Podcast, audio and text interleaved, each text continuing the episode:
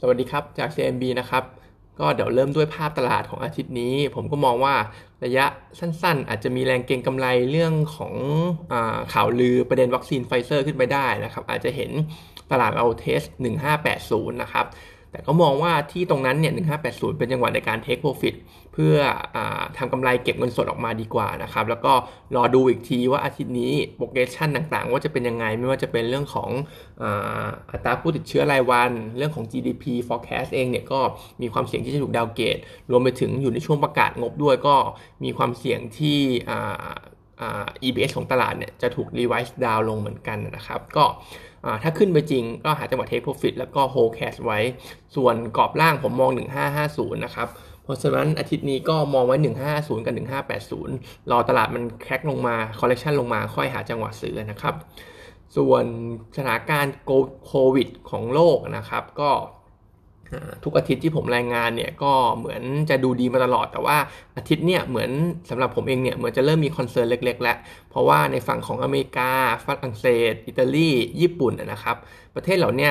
ที่ควบคุมได้ดีมาตลอดตอนนี้เหมือนเห็นการ rebound เล็กๆ ของเคสโควิดขึ้นมานะครับก็อาจจะมี concern เข้ามาบ้างเล็กน้อยนะครับแต่ยังไม่ได้ถึงกับ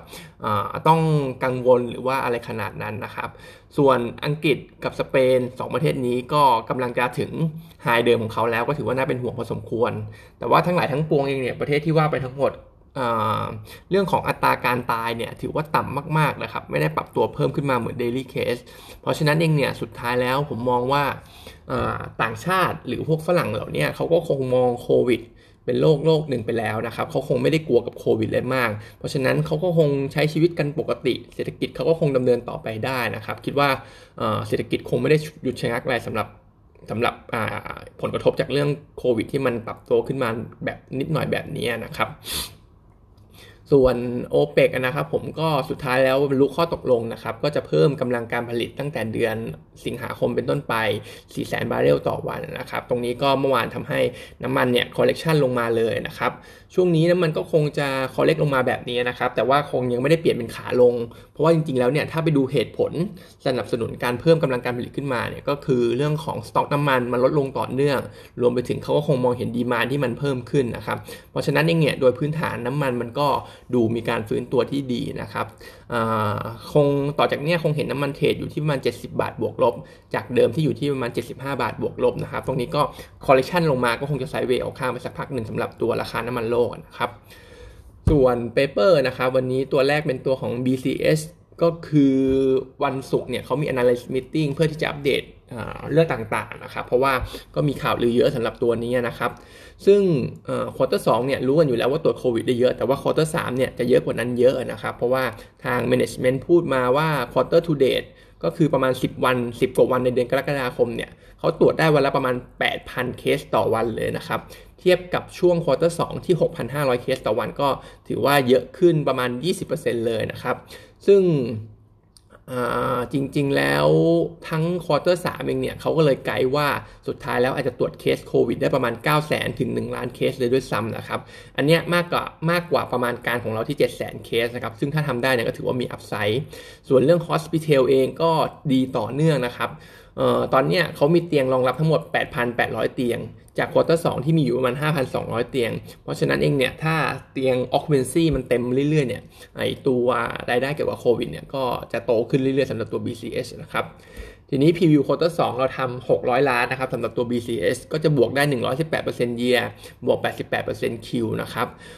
ก็ถือว่าบวกเยอะแล้วนะครับ แต่ตอนนี้มีข่าวลือกันว่า BCS เนี่ยอาจจะทำกำไรใน quarter 2แตะพันล้าน พันกว่าล้านนะครับ ตรงนี้ก็เป็นข่าวลือที่เข้ามาในตลาด หุ้นมันก็เลยดูเอาพอฟอร์มได้ค่อนข้างดีเทียบกับตัวของจุฬารัตน์นะครับเอ่อ recommendation ให้เป็นซื้อ target price 25.6 แต่ว่า consensus เนี่ยน่าจะอยู่กันประมาณ 28 บาท ก็ถือว่ามี upside ให้เล่นพอสมควร แต่ผมคิดว่าสำหรับหุ้น BCH เองเนี่ย ราคาปิด 25.25 คิดว่าไม่ค่อยน่าเล่นเท่าไหร่แล้ว มันมีความเสี่ยงทางด้านมีความเสี่ยงทางด้าน downside ค่อนข้างเยอะเพราะว่า ถ้าสุดท้ายแล้วเนี่ยสถานการณ์วัคซีนมัน turn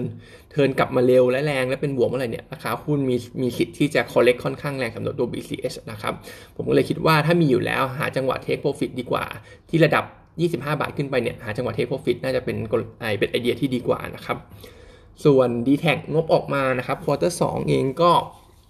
ถือว่าทำได้ดีกว่าคาดนะครับ ดีกว่าเราคาดดีกว่า consensus คาดประมาณ 5%ด้วยกันไม่ได้เยอะเท่าไหร่ ซึ่ง net profit เนี่ยบวกได้ทั้ง year on year Q on Q เลยนะครับแต่ว่าปัจจัยหลักๆเนี่ยเป็นเพราะเรื่องของรายการพิเศษ ยิบยิบย่อยๆทั้งหลายนะครับรวมๆกันเนี่ยก็เลยทำให้ net profit เห็นบวกได้ year บวกได้ Q นะครับแต่ว่าถ้าไปดู core profit เนี่ยเขาจะอยู่ที่มา 1,000 ล้านบาทนะครับจะติดลบ year on year Q on Q ซึ่ง ถึงจะติดลบก็แต่ก็อย่างที่ว่านะครับมันก็ออกมาดีกว่าที่เราคาดไว้สำหรับตัว d t แทประเด็นบวกก็จะมีแต่เกี่ยวกับเรื่องของอ subscriber นะครับที่ใน quarter สองเองเนี่ยก็เป็น net add อีกแล้วนะครับ ซึ่งตอนนี้เป็น quarter ที่ 3 ติดต่อกันแล้วที่ d t แทมียอด subscriber เพิ่มขึ้นนะครับหลังจากที่ติดลบมานานนะครับก็ถือว่าเป็นประเด็นบวกสำหรับตัวหุ้น แต่ว่า outlook สำหรับกลุ่ม telecom สำหรับ d t แทเองเนี่ยเราก็ยังมองเหมือนเดิมการแข่งขันใน quarter สามจะยังมีสูงอยู่ ก็คิดว่ารายได้ใน quarter สามเนี่ยก็คงอ่อนตัวลงกำไรก็คงอ่อนตัวลงนะครับความน่าสนใจของ d t แทก็คือเรื่องยิวนะครับ ตอนนี้ 8.4%สำหรับยิวปีนี้ แล้วก็ความถูกของหุ้นก็คือ EV EBITDA เนี่ย 3.9 เท่า ถูกที่สุดในอาเซียนนะครับ Target Price เราให้ไว้ 36.20 นะครับผมซึ่งเทียบกับราคาปิดเมื่อวันศุกร์แล้วเนี่ยก็คิดว่า 20 ตรง 29 บาทเนี่ยผมมองว่า downside ค่อนข้างจำกัดแล้วแต่ว่าราคาหุ้นก็อาจจะปรับตัวเพิ่มไม่ได้เร็วมาก เพราะว่ามันเป็น sector ที่คนยังไม่ได้สนใจกันมากนะครับ ส่วนสรุปประเด็นล็อกดาวน์เพิ่มนิดนึงนะครับผมก็คือมาตรการที่ออกมาปิดเพิ่มสามจังหวัดเป็นโซนสีแดงเข้มนะครับก็คือชลบุรีฉะเชิงเทราอยุธยา ตอนนี้ก็มีโซนสีแดงเข้มทั้งหมด 13 จังหวัดแล้วนะครับ ซึ่งก็มีการห้ามเดินทางห้ามห้ามบิน ห้ามบินภายในประเทศระหว่าง 13 จังหวัดนี้ด้วยนะครับ ห้ามเข้าออก 13 จังหวัดนี้โดยการบินนะครับ แต่ว่าสายการบินเนี่ยก็ยังใช้บริการพวก cargo หรือว่าพวกเกี่ยวกับ sandbox หรือว่าพวกเดินทางต่างประเทศได้อยู่นะครับ ก็คิดว่าผลกระทบกับมาตรการที่เพิ่มขึ้นเนี่ยไม่ได้มีอะไรเยอะมากครับ เพราะทุกวันเนี่ยก็โดนก็เหมือนจะโดนกันสุดๆแล้วนะครับไอจะกระทบไปมากกว่านี้มันก็แทบจะไม่ได้มีอิมแพกอะไรมากแล้วนะครับ วันนี้ก็เท่านี้นะครับ